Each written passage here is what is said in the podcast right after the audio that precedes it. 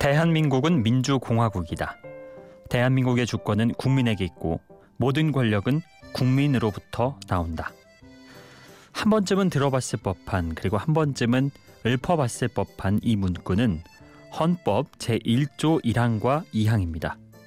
그동안 우리 일상에선 존재감조차 못 느꼈던 헌법을 사람들이 거론하기 시작했습니다.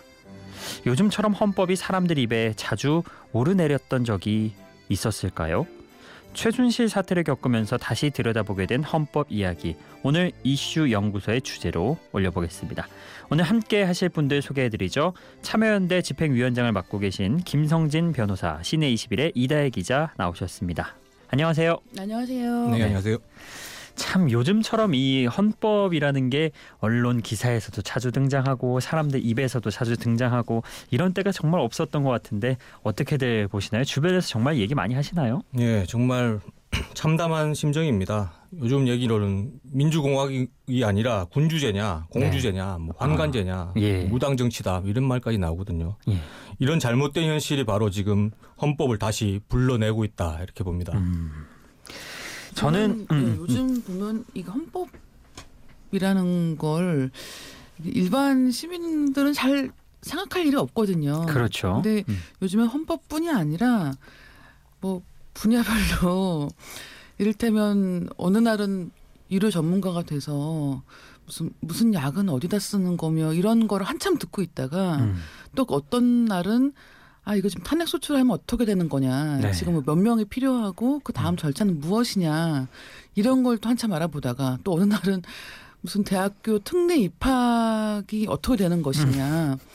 너무 다양하게 사실은 일이 벌어지고 있고 네. 매번 정말 모든 분야 전문가가 다 동원되어도 네. 사건 해결이 안 되고 있다는 게 너무 신기한 그런 상황인 것 같아요. 그렇게 우리가 평상시에 관심을 갖지 않았던 것들에 대해서 관심을 갖는 게 좋은 일인 건가 아닌 건가는 잘은 모르겠습니다만 일단은 지금처럼 정말 헌법에 대해서 많이 얘기를 하는 적은 또 없었던 것 같다는 게 제 생각입니다. 일단 저 같은 경우에는 학교 다닐 때, 그러니까 대학교랑 고등학교 때 이 법에 대해서 배웠던 적이 있거든요. 뭐 정치 그리고 법과사의 시간 혹은 이제 민법 총칙 시간에 이런 거에서 헌법에 대해서도 한번 쭉 다뤄봤는데 혹시 지금 이다혜 기자님 같은 경우는 헌법에 대해서 예전에 배웠던 적이나 혹은 기억나는 헌법 조항이 있으세요? 저는 그런 수업을 듣지 않았습니다. 그래서 전혀 그렇게 기억나는 건 없고 네. 근데 최근에 계속 뉴스 나오잖아요. 네. 그런 것 때문에 알게 된 게 그 7조 2항에 공무원의 신분과 정치적 중립성은 법률이 정하는 바에 의해서 보장된다. 그러니까 이 신분이 보장된다라고 하는 건 어떻게 보면 일을 잘하게 만들기 위한 네. 굉장한 기초적인 보호 장치였을 텐데 네. 지금은 오히려 그게 악용될 수도 있고 이게 법이라고 하는 게 정말 양날의 칼 것 같아서 굉장히 선의를 가지고 만드는 이런 법률 조항들이 또한 어떤 경우에는 이렇게 속 시원하게 뭔가 사건 해결되는 것을 지연하는 효과도 있구나. 사실은 이 모든 면을 다 갖고 있어야 마땅한 그렇죠. 거겠죠. 네. 근데 어쨌든 최근에 헌법 관련해서는 그런 부분들이 제일 기억에 남고 사실 집회가 많이 있을 때 제일 많이 얘기되는 것은 그 1조 1항이죠. 네. 대한민국은 뭐 민주공화국이다. 네. 라고 하는 건데 이 말을 들을 때마다 대체 민주공화국은 뭘까?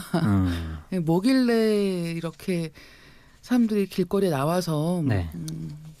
직접 이야기를 하고 그래도 되지 않고 또 한편으로는 이게 뭐 한국에서 일어나는 많은 일들이 국민들의 투표를 위해서 결정한 어떤 사람에 의해서 일어난 일이기도 하거든요. 네. 예, 그렇기 때문에 좀 많은 생각을 하게 되는 것 같습니다. 이게 사실 언론고시 준비생들에게 대한민국 헌법 제1조 1항과 2항은 거의 암기 그렇죠. 수준이거든요. 네. 예, 요거는 반드시 면접 때 한 번씩은 물어볼 수 있으니 외워라 이런 건데 참 이제 전 국민이 이걸 다 한 번씩 되새기게 됐네요. 김 변호사님 같은 경우는 이제 사법시험을 합격하셨잖아요. 네. 그때 이제 사법시험에도 헌법이 되게 중요한 비중을 차지하고 있는 걸로 아는데 네. 요거는 왜 이제 그 반드시 교육에 들어가야 된다고 그러니까 민법, 형법, 행정법 다른 법도 다 있는데 그 네. 위에 있는 헌법 어떤 의미로 좀 이렇게 존재한다고 생각하시나요? 저는 헌법은 법률가가 만든 게 아니라고 생각합니다. 헌법은 국민이 피로써 한국의 현대사를 통해서 만들어진 결과물이죠. 예. 피로써 쓰여진 권리장전이고 피땀을 이룩한 국가의 기본법이 헌법이다. 이렇게 생각을 합니다. 3.1운동, 일제한간 3.1운동, 그리고 4.19로 이승만 독재를 끌어내고 5.18로 군부 독재에 저항하고 87년 민주항쟁으로 비로소 만들어진 국민의 헌법이 바로 이번 헌법이거든요. 예. 국민이 주인이 된 헌법이 처음이다 이렇게 보실 수 있습니다. 그런데 20년 만에 그 헌법이 완전히 정체도 모를 그리고 국민들이 전혀 생각하지 못했던 방향으로 완전 무너져 내린 것이다. 그게 지금 현실이다 이렇게 보는 거죠. 저는 개인적으로 한 가지 이제 궁금한 게 있는데요. 제가 대학교 때 배울 때 이제 교수님 중에 한 분이 그런 말씀하셨어요. 대한민국 헌법이 다른 나라에 비해서 만든 지 그렇게 오랜 시간을 들인 건 아니다. 그럼에도 불구하고 상당히 그러니까 48년에 헌법이 제정됐지만 상당히 좀 탄탄하게 이게 만들어졌다 이런 얘기를 들었거든요. 변호사님이 이게 실제로 공부하실 때도 그렇게 주변에서랑 변호사님도 느끼셨나요? 나중에 만들어진 헌법이니만큼 그때까지 축적된 다른 나라에서 축적된 어떤 기본권에 대한 이해 이런 것들이 다 포함되어 있다고 보는 거죠. 그래서 좀 제대로 만들어진 헌법이다. 근데 그 실효성이 보장된 것은 87년 이후가 처음이다 이렇게 보는 거죠. 그전에는 독재 권력이 장식적으로 그냥 이런 헌법이 있다 이런 식으로 장식적인 헌법이었다면 실질적으로 국민들의 주인 국민이 주인으로서 기본권을 행사한 그 헌법은 바로 87년 이후 헌법 20년 된 헌법이죠. 자, 이제 헌법 이야기를 저희가 이제 본격적으로 다루기에 앞서서 헌법 공부를 잠깐 좀 김성진 변호사님을 통해서 좀 하고 가보도록 하죠. 자, 일단 가장 기초적인 것 우리나라의 헌법은 언제 누가 만든 거죠? 우리 헌법 전문 보면은 딱 한마디로 요약하면은 좀 긴데요. 유구한 역사와 전통이 빛나는 우리 대한 국민은 헌법을 만든다 이렇게 되어 있습니다. 국민이 헌법을 만든 것이죠. 우리 대한 국민이 대한민국 헌법을 만들었다는 것이고 헌법은 다른 누구도 아닌 우리가 스스로 만든 규약이다 이렇게 보시면 되겠습니다. 자, 그리고 일단은 헌법을 쭉 살펴보면은 130조까지 있잖아요. 이게 그러니까 하나하나 읽어보면 정말 수업할 때 들어보면 정말 하나하나의 의미가 굉장히 많고 비록 다른 법에 비해서 이게 항목은 적더라도 정말 그 의미나 그런 중요성은 많다고 그렇게 배웠는데요. 일단 가장 앞에 있는 1조 1항 저희가 아까 살펴봤던 그게 맨 위에 위치하고 있는 이유 그리고 그 의미는 뭐라고 해석을 하면 될까요? 헌법은 다른 누구도 아닌 우리 대한 국민이 직접 만든 겁니다. 그래서 우리가 주인이라는 국민주권조항이 맨 앞에 들어간 것이죠. 여기서 민주와 공화가 뭐냐 궁금해하시는 분들 있을 것 같은데 민주는 국민이 주인이라는 것입니다. 그런데 공화는 국민 다수가 공동으로 모여서 화합해서 의사결정을 한다. 그런 의미입니다. 그래서 민주공화국 반대는 혼자 주인이고 혼자 의사결정한 독재, 왕정 이런 것이죠. 그러니까 함께 의사결정하는 것이 또 핵심이라고 봅니다. 이다혜 기자님, 이 설명을 지금 저희가 이제 같이 들었잖아요. 근데 제대로 된 헌법이 있는데 우리가 지난 몇 년간 이게 참 처참하게 무너졌다는 이런 느낌을 저는 살짝 받았거든요. 이다혜 기자님은 어떠세요?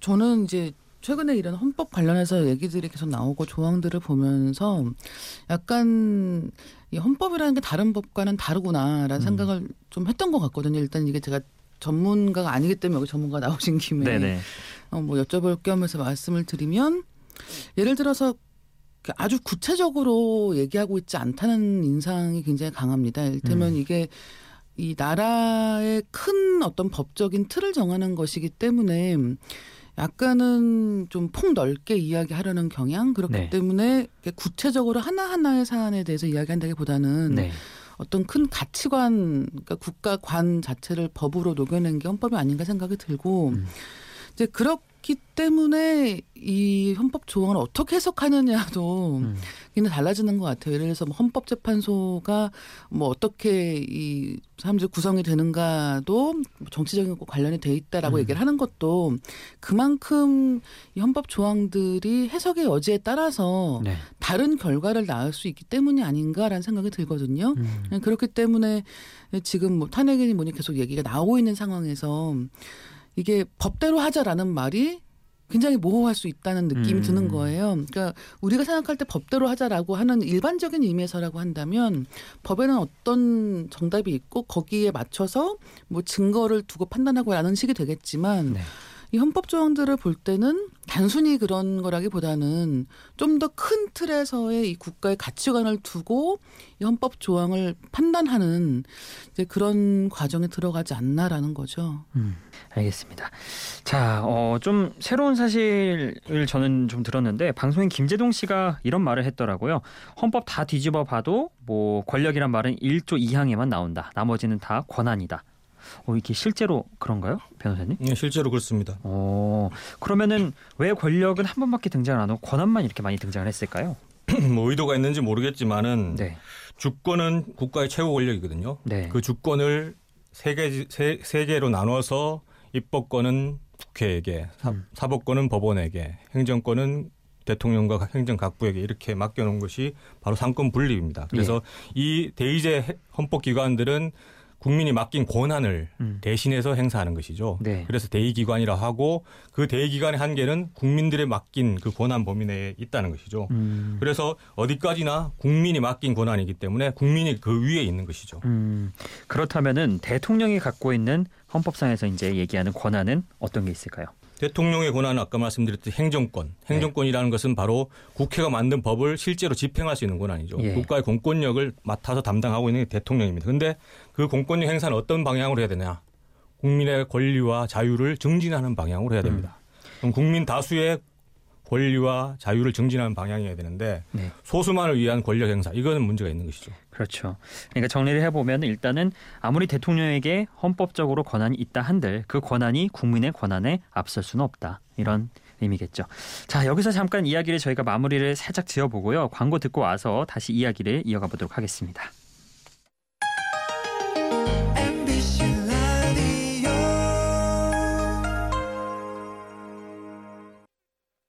일반이 하면은 진짜 굉장히 엄하게 처벌받을 것을 스스럼 없이 했다는 얘기죠.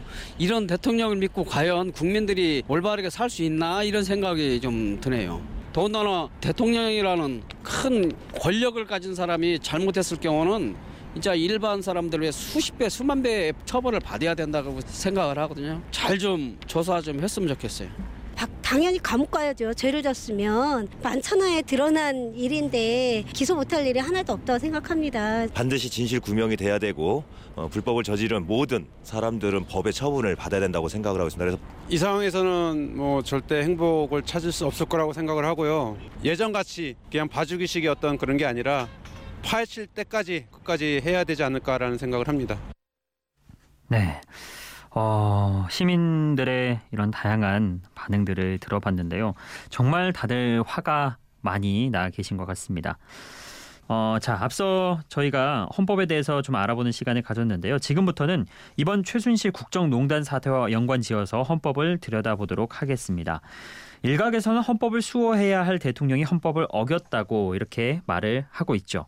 이 기자님, 아마 이 방송 준비하시면서 나름 준비도 좀 해보셨을 텐데 네. 헌법에서 혹시 대통령 헌법 위반과 관련해서 혹시 이 기자님은 뭐 짚히시는 거나 그런 거 있으신가요? 일단 뭐 제가 일하는 분야가 있기 때문에 예, 제가 그렇죠. 제일 관심 깊게 봤던 거는 네. 그 모든 국민은 학문과 예술의 자유를 가진다라는 부분이거든요. 네. 그러니까 이를테면 표현의 자유라는 얘기를 네. 다들 뭐 한국은 다 그렇게 하고 있지 않아라고 생각하시는 것 같아요. 그런데 실제로 이제 최근 몇 년간 문화예술계에서는 그렇지 않은 분위기. 그랬죠. 특히나 네. 이 블랙리스트라고 하는 게 그런 게 있어라고 소문이 돌던 게 뭐 확인이 되기도 했고 네. 그런 게 만들어진 기준도 솔직히 굉장히 이해할 수가 없는 수준이고 네. 이 표현의 자유라고 하는 게 저는 한국에서 좀 더 폭넓게 앞으로도 더 지켜져야 되는 어떤 자유의 가치라고 생각을 하는데 네. 최근에 이런 벌어지고 있는 일들을 봤을 때는 오히려 이 표현의 자유를 억압하는 것이야말로 이 나라의 많은 뭐 언론이 되었든 네. 아니면 뭐 예술 매체가 되었든 이제 그런 것을 자기 마음대로 할 수 있는 그런 방법이라고 생각한 게 아닌가라는 확신이 굉장히 들고 있고 학문과 예술의 자유를 가진다라고 하는 말이 얼마나 유명무실하게 들리는가. 또 한 가지는 학문의 자유라는 측면에서도 마찬가지겠죠. 대학 입시라고 하는 게 한국에서는 대학 입시하면 비행기도 안 뜨잖아요. 그렇죠. 예, 네. 그 정도로 다들 이게 다른 어떤 것보다 우선해서 중요하다라고 생각하고 있는 사회란 말이죠. 근데 그게 뭐 옳은가 그른가를 떠나서 한 사회가 어떤 것을 그렇게 중요하게 생각하고 있는 상황에 입시 부정이라고 하는 게 정말 이렇게 손쉽게 예, 일어날 수 있는가라는 걸 보면 좀 참담한 마음을 금할 길이 없죠. 예전에 그런 말이 있었어요. 이제 정치인들이 절대 건드리면 안 되는 것 중 하나가 이제 군 관련된. 그렇죠. 이제 남들은 다 가는데 혹시 이제 특혜를 이용해서 안 갔다 오면 이건 절대 진짜 네. 당선과 거리가 멀어진다 이런 이야기인데 이번에 대학 입시가 하나가 추가되지 그렇죠. 않을까 예, 이런 생각도 한번 해봅니다. 자, 이어서 이제 김 변호사님을 통해서 김 변호사님이 보시기에 이번에 대통령이 헌법을 어떤 부분을 위반했다고 보시는지 한번 이야기를 들어보도록 하죠. 아까 말씀하셨듯이 대한민국은 민주공화국이다. 네. 모든 권력은 국민으로부터 나온다. 네. 대통령의 권력은 선거라는 선발 절차를 거쳐서 국민들이 맡긴 것이거든요. 근데 네. 우리는 박근혜를 대통령으로 뽑은 것이지 최순실을 대통령으로 뽑은 게 아닙니다. 근데 박근혜 대통령은 이 대통령으로서 권력을 사유물처럼 생각하고 그것을 국민을 속인 채 최순실에게 넘겨줬다는 것이죠. 그래서 최순실과 대통령은 권력을 공유한 관계다. 이렇다면은 네. 국민 주권에 반하는 것이죠. 또 헌법 7조 1항이 있는데 공무원은 국민 전체에 대한 봉사자다. 이렇게 네. 나옵니다. 경제민주화 공약 기억하실 겁니다. 국민 전체가 지지한 공약이었습니다.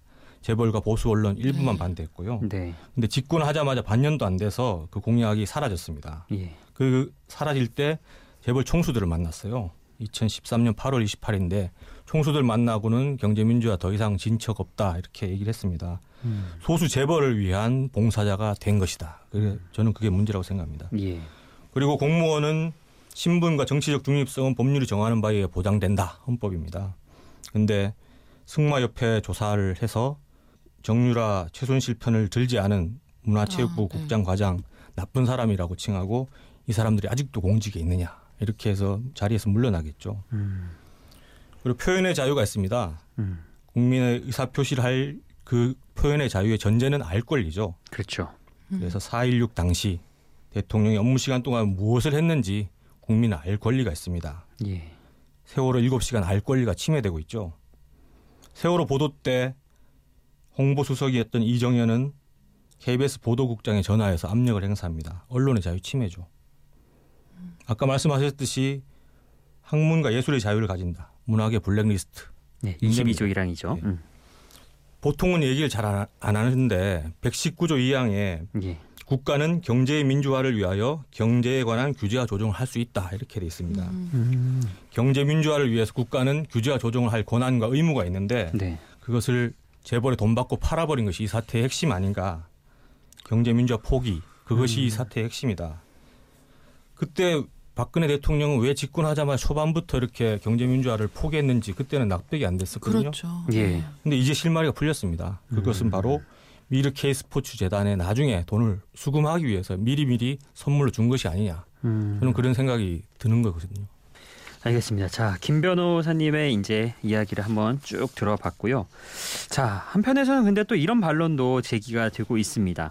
아직까지 대통령에 대해서 이렇게 나온 의혹들은 그야말로 의혹 수준인 거고 아직 확실하게 뭐 밝혀진 게 없지 않느냐. 뭐 최순실, 정호성, 안종범 이들 공소장에 대통령의 공모 혐의가 적시되어 있다고는 하지만 그것이 국민이 인정할 정도로 대통령을 끌어내릴 정도의 중대한 헌법 위반이냐. 이런 얘기도 사실 일각에서 나왔죠. 실제로 뭐 이런 인터뷰도 하고 하면서 나왔는데 요거에 대해서는 어떻게 보시나요? 딱 하나만 보면은 예. 태블릿 PC가 발견됐고 거기에 대통령만이 볼 수 있는 서류가 있어요. 예. 박근혜 대통령도 그런 서류를 최순실에게 보기한 사실이 있다 인정했습니다. 네. 증거가 있고 자백도 있어요. 그 내용은 공무상 비밀, 군사상 비밀, 외교상 비밀입니다. 총리 인선안, 네. 뭐 국정원장 인선안, 총장 인선안 이런 것들이 다 담겨 있거든요. 근데 이런 것들을 최순실과 나누었다는 점에서 바로 국민주권 위반, 선거제도 무시, 중대한 헌법 위반인 것이죠. 그리고 형법상 공무상 비밀 누설죄도 해당됩니다. 뭐 더 이상 뭐가 필요한지 정말 의문입니다. 자, 일부 언론에서는 지금 현재 이제 탄핵 이제 탄핵이 이제 진행되는 과정으로 이제 돌입을 했잖아요. 그런데 헌법재판소의 이제 재판관들의 뭐 성향과 임명을 누가 했는지 이런 거를 이제 나열을 하면서 이게 확실하지는 않을 수도 있다. 이런 얘기를 또 일부 언론에서는 보도를 통해서 하고 있거든요. 네. 근데 또 송두환 전 헌법재판관이 국회에서 열린 토론회에 참석을 해서는 이렇게 얘기를 했습니다. 이게 헌법재판소에 회부가 되면은 일단은 탄핵심판 청구가 당연히 받아들여질 것으로 본다. 이렇게 얘기를 했는데요. 또 일부 헌법학자들도 탄핵 사유가 이미 충분하다. 이렇게 주장을 하고 있는데요. 두 분 생각은 어떠신가요? 헌법재판소에 따르면은 네. 대통령의 행위가 헌법을 위태롭게 하거나 네. 국민의 신임을 배신할 정도의 이런 중대한 헌법 위반이면 탄핵이 됩니다. 그런데 네. 지금 국민의 신뢰를 저버린 예시로 대통령이 권한과 지위를 남용해서 뇌물을 수수하거나 부정부패 행위를 한 경우 그런 경우에는 국민의 신임을 저버렸다고 얘기를 하거든요. 그럼 아시겠지만은 삼성은 가려운 데가 있었어요. 아픈 데가 있었죠. 이재용으로서의 3대 승계.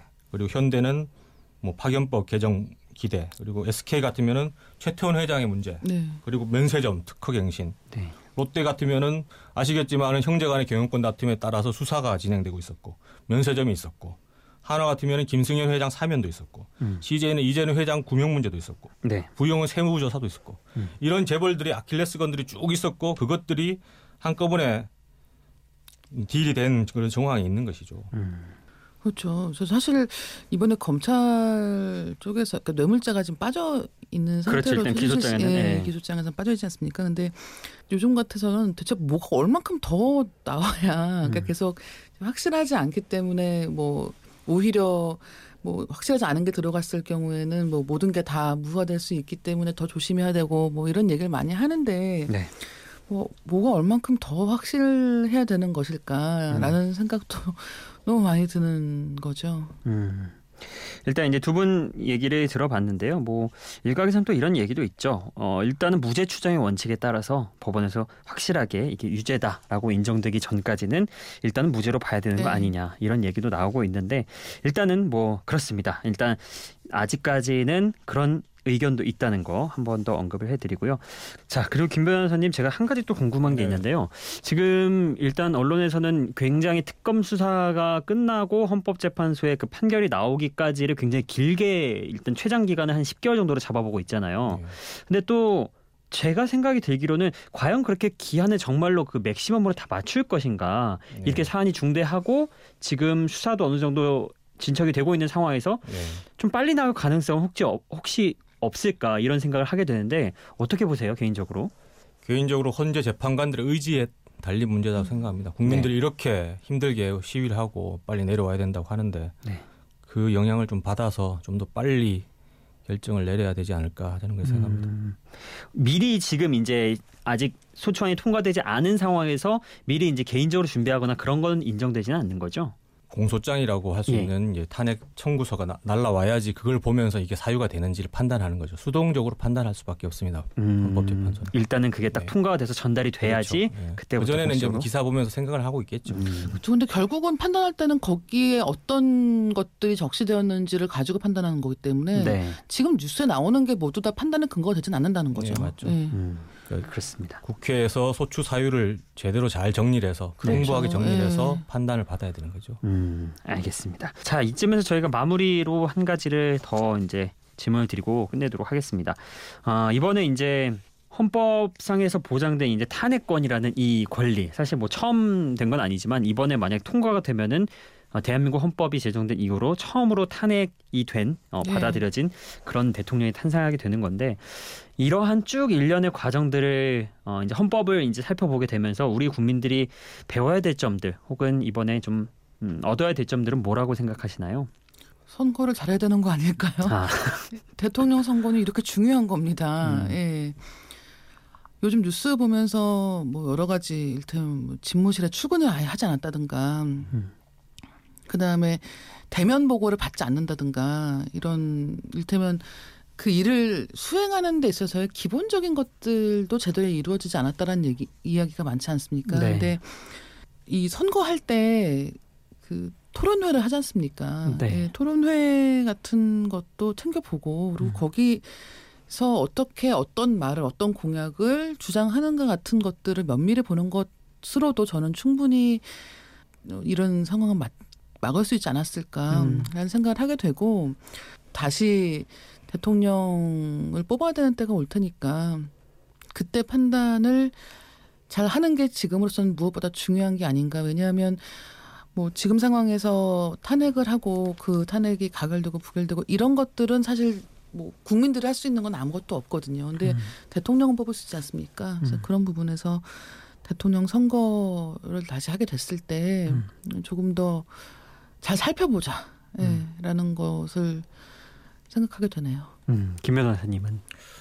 박근혜 대통령이 이미 대통령으로서 이제 뭐 사실상 권력을 잃었다고 저는 생각합니다. 그런데 박근혜 대통령이 이렇게 된 것은 재벌들이 둘러싸고 권력을 사려고 했다는 것이죠. 저는 그런 측면에서 박근혜 대통령만이 아니라 정말 이 게이트 핵심은 재벌이라는 경제 권력이 정치 권력을 사려 했던 그 처참한 그런 모습이라 생각하고, 앞으로는 재벌이 아닌 국민 다수가 주인이 되는 그런 정부가 수립돼야 된다고 생각합니다. 부정과 부패가 청산되고 정말로 시민들이 주인되는 그런 시대를 이제 이번 기회로 만들어 나가야 된다. 시민이 주인이 돼서 새로운 시대를 만들어 나가야 되는 그런 전환기다. 저는 그렇게 생각합니다. 저는 이번 이제 일련의 사건들을 쭉 보면서 나중에 이제 제 아이들에게 이 시기에 대해서 어떻게 설명할까 한번 생각을 해보다가 1987년 이후에 국민들이 헌법에 보장된 본인들의 권리를 행사하기 위해서 거리로 많이 뛰쳐나왔고, 그리고 뭐 결론이 어떻게 날지는 모르겠습니다만은 이러한 결론이 나왔다, 이렇게 설명을 할 수 있지 않을까. 그래서 우리가 권리에 대해서도 다시 한번 돌아보게 되는 그런 계기가 될 수 있지 않았나, 그런 생각을 해봤습니다. 자, 그럼 오늘 이야기는 여기서 마무리 짓도록 하죠. 지금까지 참여연대 집행위원장 김성진 변호사, CNA11의 이다혜 기자와 함께했습니다. 두 분 감사합니다. 네, 감사합니다. 네, 고맙습니다.